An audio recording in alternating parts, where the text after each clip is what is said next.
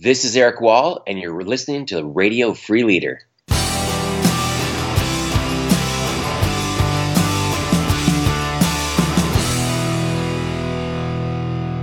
Welcome, everyone, to another episode of Radio Free Leader. I'm your host, David Burkus, best-selling author, speaker, and business school professor. And each week, we're bringing you amazing interviews with outstanding thinkers and incredible doers. All of these interviews are designed to help you lead smarter by sharing insights from social science and practical applications for leadership, innovation, and strategy. Make sure you stay up to date. Make sure you never miss an interview by joining our community. You can sign up at davidburkus.com slash podcast. Click on any of the episodes and there's signups right there or straight at davidburkus.com. You can also, if you're listening on your smartphone and you're in the United States, just text the word radio free to 33444. We'll send you some amazing resources that we can't really share in audio format on the podcast, including the Radio Free Leader Starter Kit. This is a collection of our most popular episodes sent right to your email inbox. So again, to get all of that, just go to davidburkus.com slash podcast or text radio free, all one word, to 33444. Now let's get started with this week's interview. So who are you and what do you do? Hey, my name is Erik Wahl. I'm a graffiti artist, I'm an author, and I'm a thought leader on the corporate lecture circuit. Now, those are, it's sort of like one of these things is not like the other, right? Because you started with, I'm a graffiti artist, right? Which I think when most people think of, they either think of like the punk kids spray painting on streetcars or they think of like Banksy. Um, but what I love is you occupy this amazing thing where you could kind of take the lessons from both Banksy and the punks, but also apply them to anybody that's really trying to make an impact in the world?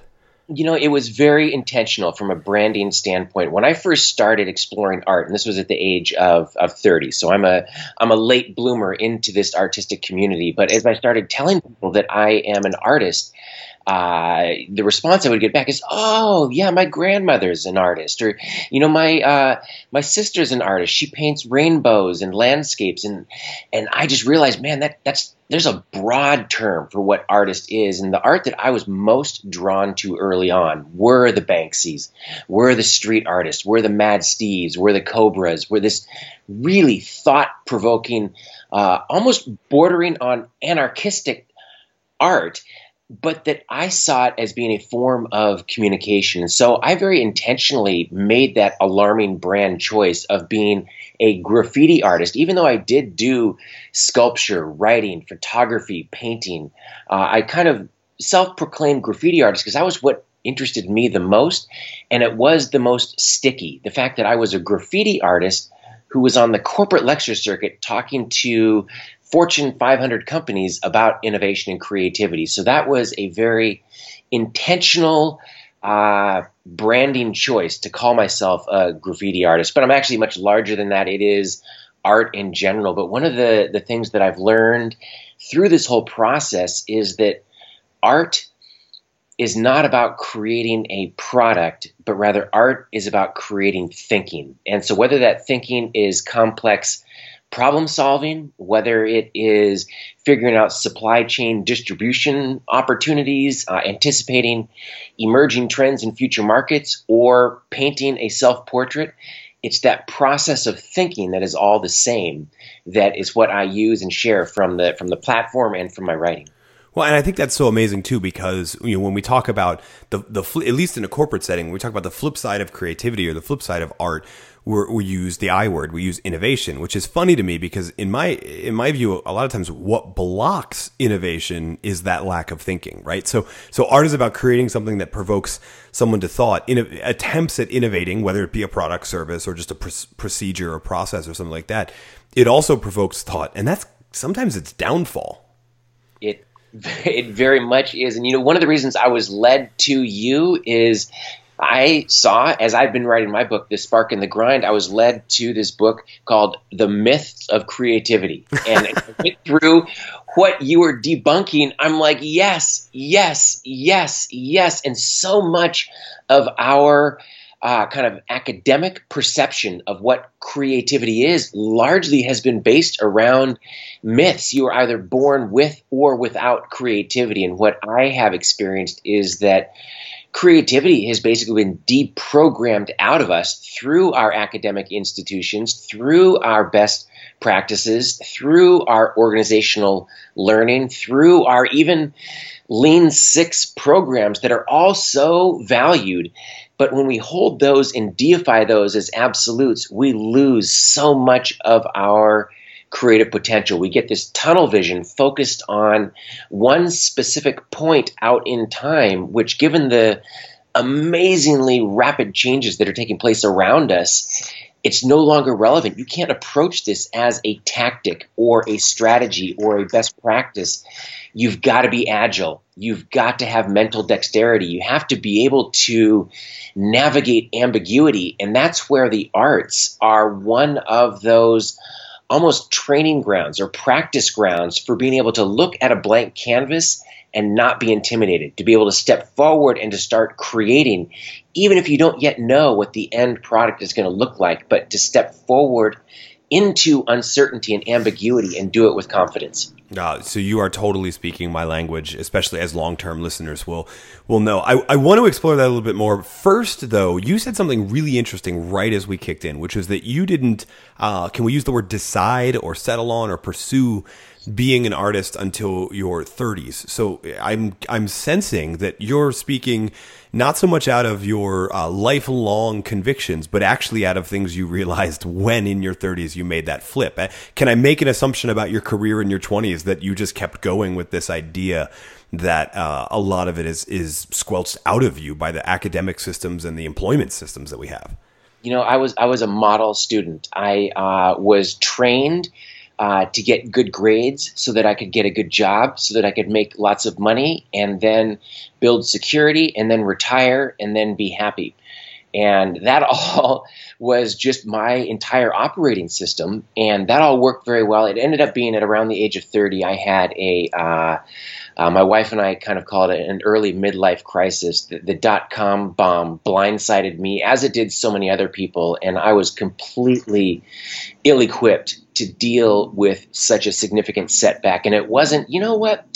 Uh, now I'm going to be an artist. It was through tremendous suffering and hardship and really a loss of identity and ego because I'd lost all of my financial security. I'd lost my job. I'd lost everything by which I had identified around. And uh, it was mercifully through exploring and spending time with some artists who who cared about me, who understood that I was suffering, that I started spending time with them and really became fascinated with really their view of the world. And I as I you know, they say once you've lost everything, you're free to explore anything. And, and that's really where this started. And I had found um, just new life in this exploration of the arts. And I didn't, I wasn't making any money at it. It didn't, um, you know, provide me financial security, but it provided me a sense, a flicker of, of hope and light again that gave me a reason to get out of bed in the morning, which was uh, so necessary and so much what I needed. And there really, uh, David, there, there was, there's so many unhealthy, uh, choices I could have made uh, to numb the pain that I was feeling, and I I really have great empathy for others who have experienced pain or hardship and have turned to unhealthy addictions because I get it. And fortunately, I didn't, and I found new life through art. And as I began to explore that, that began to explode, and I couldn't get enough. And I almost became intoxicated with this idea of studying the masters, studying the psychology behind art, and then studying the, the techniques and the mastery on how to paint, how to see, how to sculpt, how to write. And I really approached it from a sense of unbridled curiosity and fascination, which I think taught me faster than any sort of formal art training would have because I was so thirsty and hungry to learn more. Is this all happened post age 30? Up to that point, I was a very efficient, operationally efficient student and operationally efficient, conservative, pragmatic uh, entrepreneur.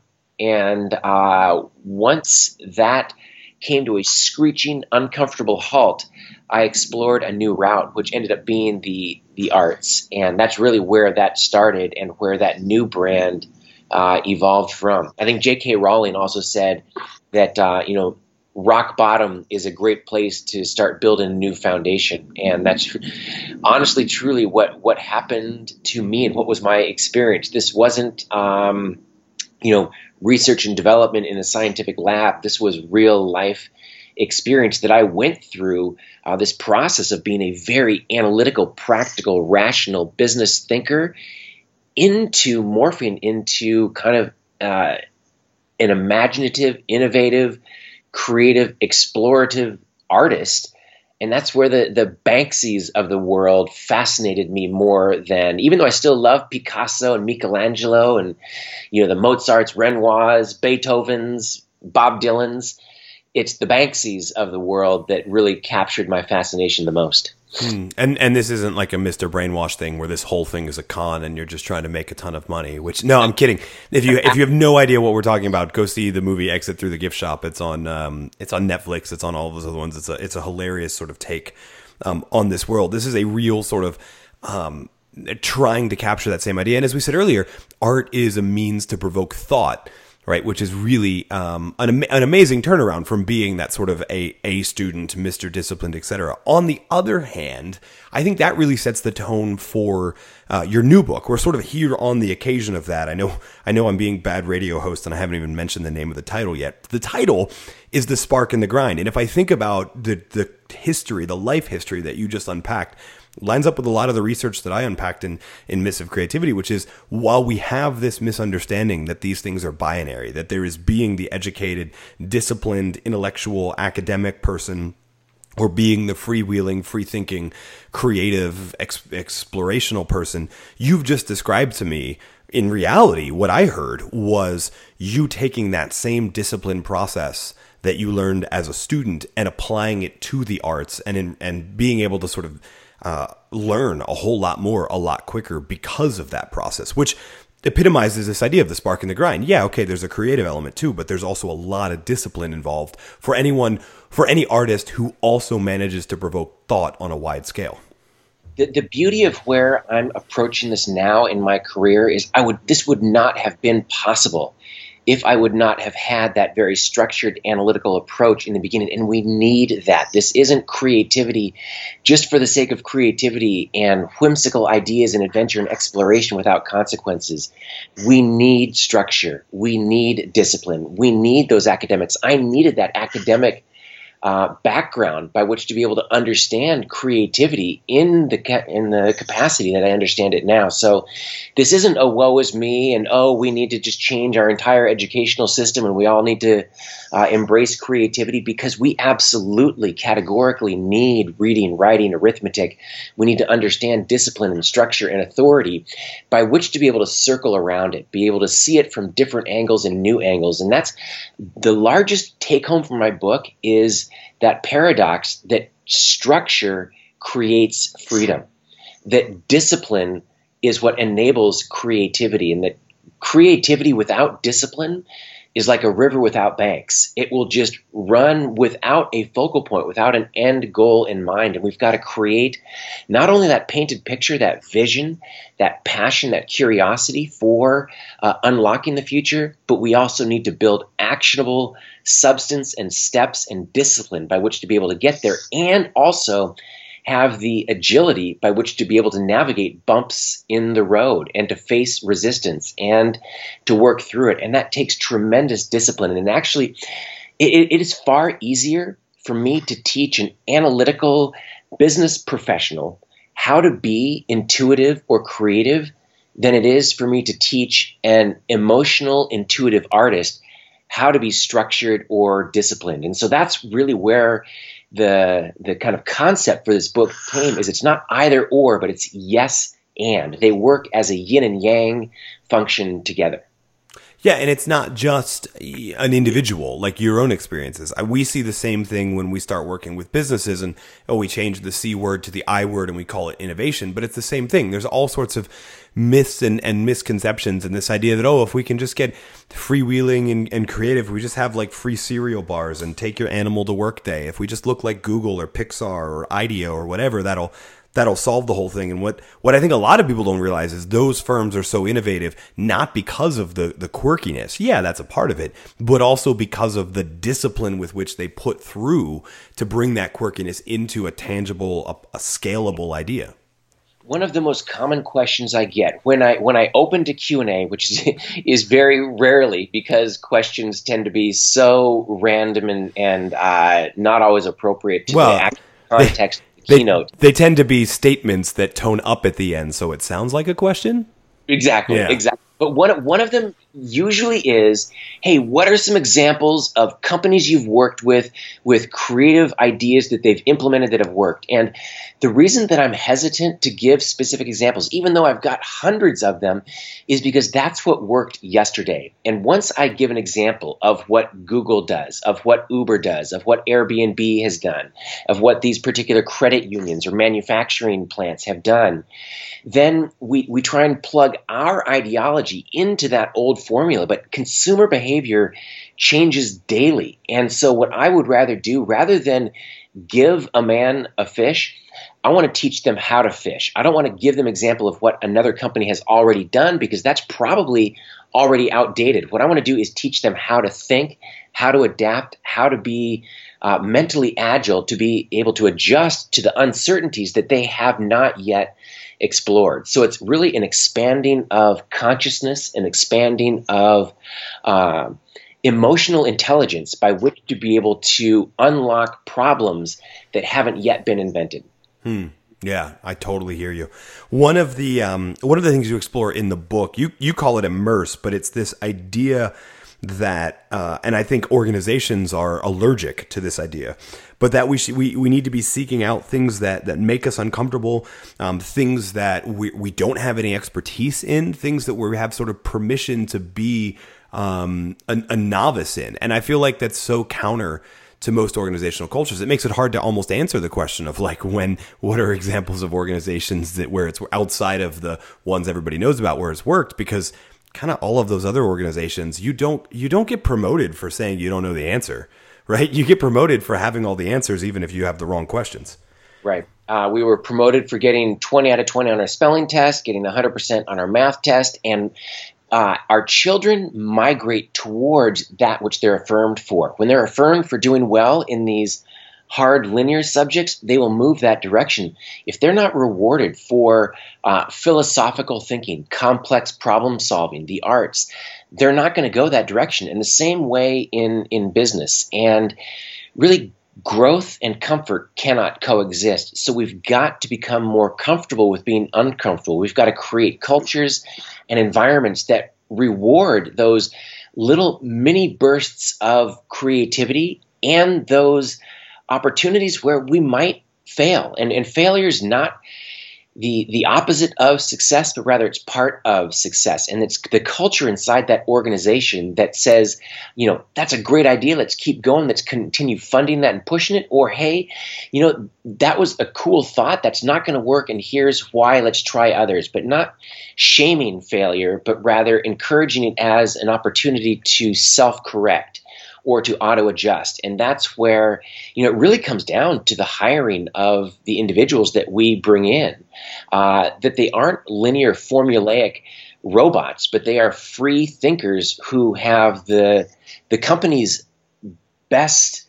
Uh, best ideas in mind that, that there we're all unified in a clarity painted picture for the future. And so we're going to take different routes by which to be able to get there. It's not one leader dictating from a, a spot of tyranny exactly what the best practice is it's going to get there. It's going to be a collection of diverse, uh, opportunistic, creative thinkers that are all going to work towards that end goal, maybe taking different paths to get there. Hmm. Now, now here's where it gets a little hard though. So when a manager delivers all the answers, when a manager says the one best way, the, the best practices for doing things, it's it's incredibly easy to build systems and to continue to sort of rehearse those systems when you when you sort of don't know the answer how do you commit to that same level of practice and process of uh, mysteriousness um, I mean, like like you said, we explored this a little bit in, in the Myths of Creativity, but I'd love to get your take um, on it um, because you're the one fielding those statements that sound at the end like questions.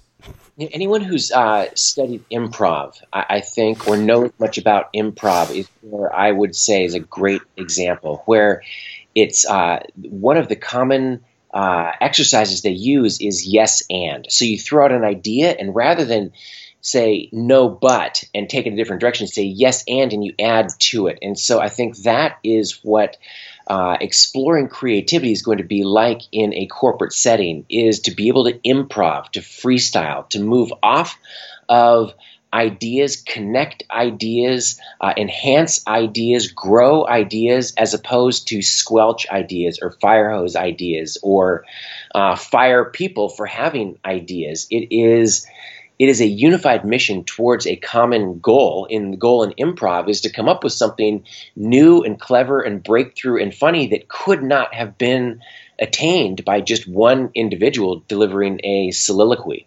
And so that's that's one of the beauties I think of business is improv. And if I could uh, give one exercise that every business should uh, participate in, every sales professional, every leader, it would be this experience of improv. Not because improv's funny and you're going to laugh, but because there's an expanding of the mind and an inclusiveness of ideas that I think is the bedrock to how we're going to explore uncharted waters going forward. Hmm. I think that's I, I think that's I totally uh, agree. I think that's um, there's a there's a couple different. What's interesting, there's a couple different improv companies that are starting to specialize in that idea.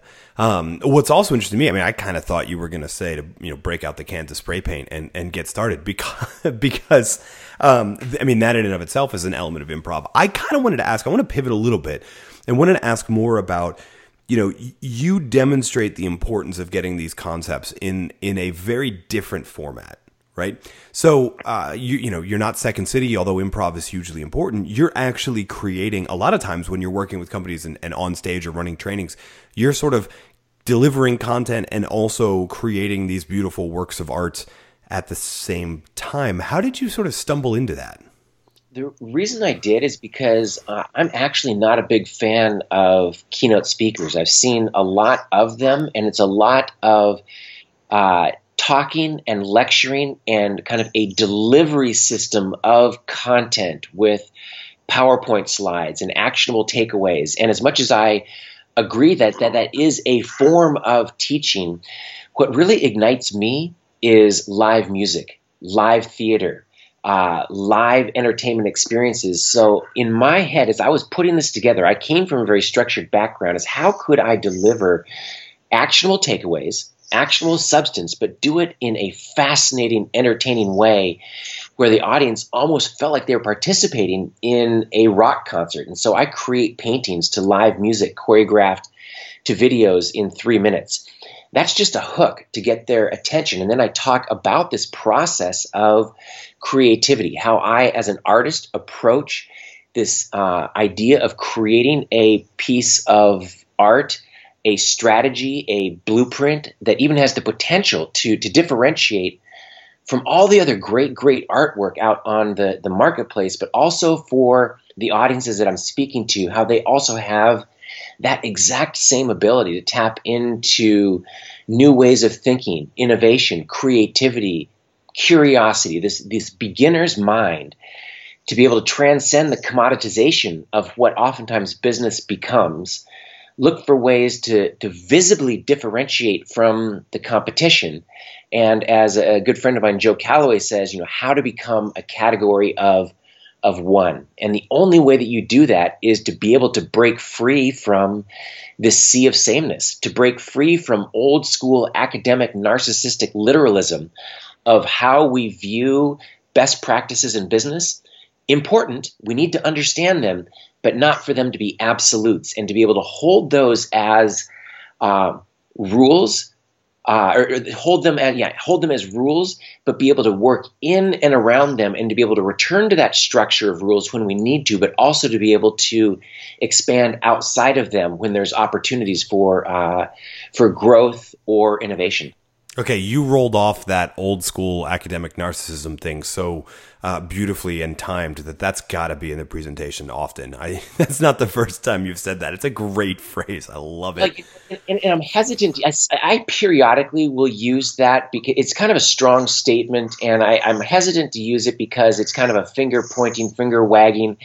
But what it is, it's a frustration for me on how we define ourselves, and there is once we learn a word like risk, um, then everything that we associate around ourselves, our complete ideology, is centered around around risk mitigation, and we forget to look at the risk associated with being too structured along the way. When we look at words like failure, how we define failure, how we define success, how we define love, how we define suffering, how we define uh, growth there's a lot of things that we have built into our operating system that either have no business being there in the first place in such a short sighted, uh, myopic term, or that we just need to look for ways to expand them because there is so much disruption now with social, mobile, and cloud technologies. We're coming into artificial intelligence, autonomous driving, virtual reality, things that really our mind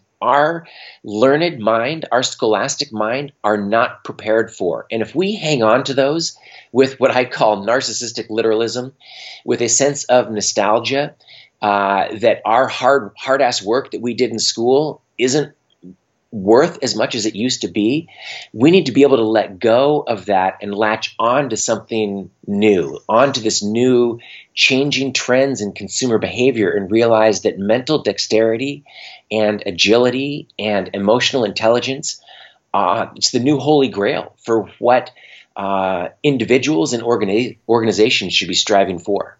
Hmm.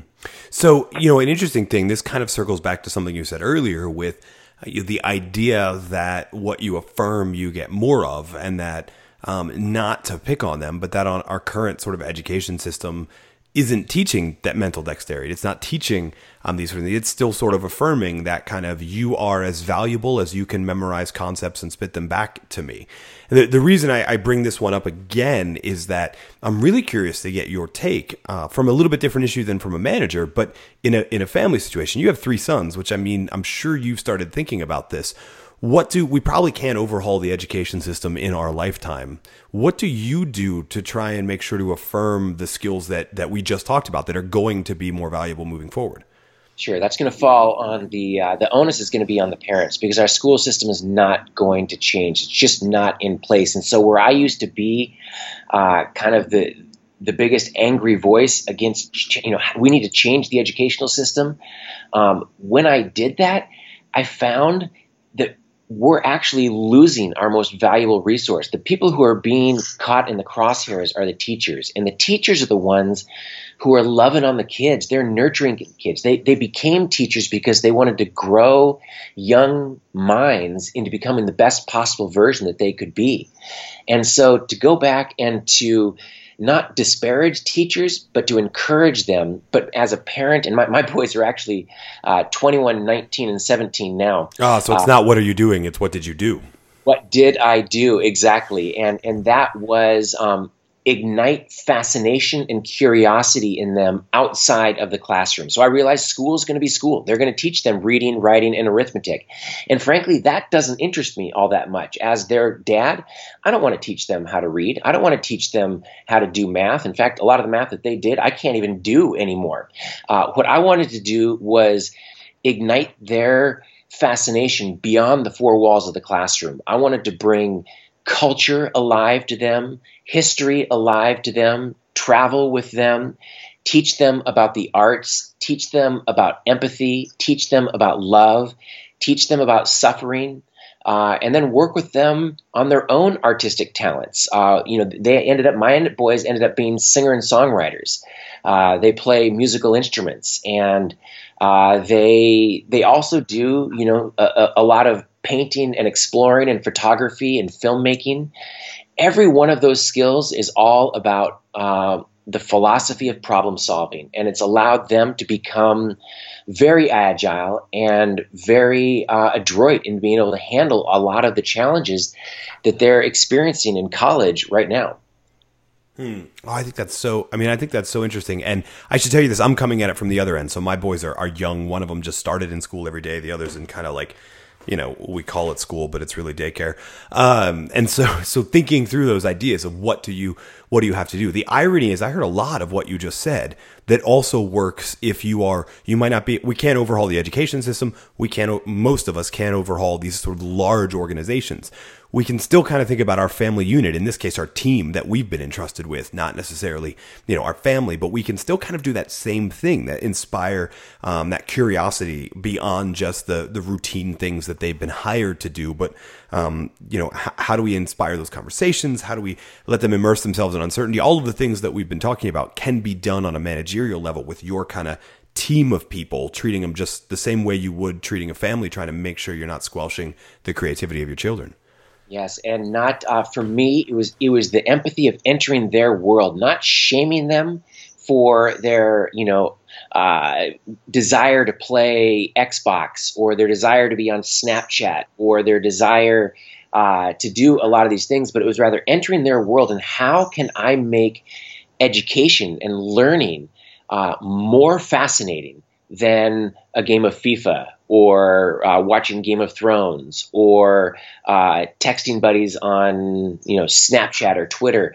How can I uh, you know invite them into making films? How can I invite them into using their platforms, their social media, and enhance them at a new level so that they understand uh, the digitization, the communication skills, the fact that you know they're still there. My mom and dad they're not on social media, so my boys can't communicate them with them through Snapchat or texting or Twitter or YouTube. They still need to learn to be able to talk with them on the phone and face to face. They need to know those skills. I want them to know those skills, but I also want to learn their language of Snapchat. I want to be able to communicate with not only them but their friends, and it's an entirely different world. Once I stepped into it with a sense of curiosity as opposed to a sense of this is a waste of time. I realized entirely different why it's fascinating to them and why something even as simple as Snapchat it most closely mimics the way our kids actually communicate. That uh, you know, phone technology that we used doesn't appeal to them as much as this idea of video images or being authentic or being silly and uh, being able to step into authenticity as opposed to formality uh, was really important for me to learn how to communicate with millennials and youngers. Hmm. Oh, that makes a lot of sense, and and we could spend like a huge amount of time to to unpack the millennials comment. That's like a whole other podcast episode. Let's not go down that route. Um, in the meantime, suffice it to say, if you haven't figured it out yet, no matter how old you are, you've got things you need to learn from the millennials. That's that's the gist of, of that. I want to pivot a bit. The book again is um, The Spark and the Grind Ignite the Power of Disciplined Creativity. We've sort of meandered through the book in various places. We didn't give away the store though. So if you are still salivating and thinking, hmm, how do I do more of this? How do I apply it, etc., pick up a copy of that. In, in the time we have left, though, Erik, I'd love to switch a bit from the book and talk a little bit more about you and ask you some questions that we ask all of our guests. Sure thing. Lay them on me. So the first would be, what's the best advice you've ever received? Came from Gandhi. Be the change you want to see in the world. And so, even though I knew that as an intellectual quote, I didn't fully understand that until probably my 40s. In uh, even going through this uh, really tumultuous, divisive, toxic political environment that we've been enveloped in is it there's no value in negativity. And for me, if I want to see change, I need to be the change that I want to see in the world. And so even though it originated with Gandhi, I'm going to give credit to my wife who has breathed fresh life back into me that if I'm truly going to make an impact and be a man of consequence, then it starts with the guy in the mirror and I need to be the change that I want to see in the world. Hmm. So I, am curious to ask you this question. You've got a great quote I saw somewhere out there, either on Facebook or Twitter or somewhere, about um, waking up every day to a blank canvas, right, and having to create something out of it. And it, it is a question we ask all of our guests, but I'm intrigued to hear your answer. What does an ideal work day look like for you? Uh, it's actually very uh, structured. I, I start my day with a bottle of water uh, with hydration. Then I go straight to a double espresso, which is not done to wake me up, but rather I share that time with my wife. That's where we uh, dialogue. That's where it, it's almost for me, it's the taste of success. It's the taste of new thoughts. It's the taste of sharing and starting the day and then we'll go into our routine. I'll often go into the studio and I'll start to paint. I'll start to write. I'll start to research. Maybe I'll start doing my conference calls. Uh, I perform uh, two to three times a, a, week on the on the road. So much of this is actually done on airplanes, as as you know very well. But fortunately, given the nature of my job, I can uh, go through that process of meditation and expanding consciousness and specifically writing, less so painting. But I will I will create concepts for future paintings while on airplanes, and then I keep notes after notes after notes after notes, not because I'm going to execute them right away, but because I will re-explore them. And so that's really what my day looks like. Uh, from a standpoint of performing, I go through a very specific routine, almost like an athlete uh, prepares to take the field. I go through another process of, you know, rehearsing and then quieting my mind, uh, going through this process of stretching, meditation, and then working up towards when the curtains part and I actually will take the stage. Hmm. What are you reading right now? the Soul of Money uh, by Lynn Twist. It's it's a reread of mine. It is one of the things that uh, most radically changed my life at the age of 30 when I went uh, when I when I had nothing and realized uh, that my relationship with money was very unhealthy. And this book is a re-reminder on that money is just simply an energy and it can be it's not good or bad, but how my relationship is with it can be both very good and very bad, regardless if I have a lot of it or none of it. But how I view and interact with money dictates how I live my life. So it's important that I keep it in perspective. Hmm. What do you believe that you, you think most people don't? I'm I'm a huge fan of change your physiology, change your mindset. So I use a number of different biohacks. I believe, even though it's not scientifically proven, that if I do a polar plunge, an ice bath, if I do cryotherapy and freeze my body, shock my body, that it changes my mindset. It breaks me out of creative ruts. And so, even though it's not scientifically proven, I will do that before it's it's uh, before I go write, before I go paint. I will go into a cryotherapy chamber for three minutes, endure extreme hardship of coldship, and then uh, experience that zen, that flushing of blood returning to my system, and this expansive, uh, mind altering a refining of my consciousness by which to be able to write. So again, change my physiology, change my mindset. Hmm. So our, our final question, I'm really curious to get your take on. The title of the show is Radio Free Leader. In your view, what makes someone a leader? Being authentic, being empathetic, uh, the ability to uh, ignite other individuals and to help them become the very best version of themselves. And so a leader breathes life into those around them, not through formulas, but through empathy and through understanding what lights them up. Because once they're uh, autotelic or self driven or ignited from the inside, all the leader has to do is step out of the way and help guide and uh, uh, shape them going forward, which is what I do as a parent. I don't parent my boys as a helicopter saying these are do's and don'ts. I'm uh, monitoring them from a 30,000 foot level. I'm keeping them out of peril so that they don't make life altering poor decisions, but I also allow them to make small micro mistakes along the way so that they learn to auto adjust themselves, not auto adjust or not adjust simply based on my strict parenting.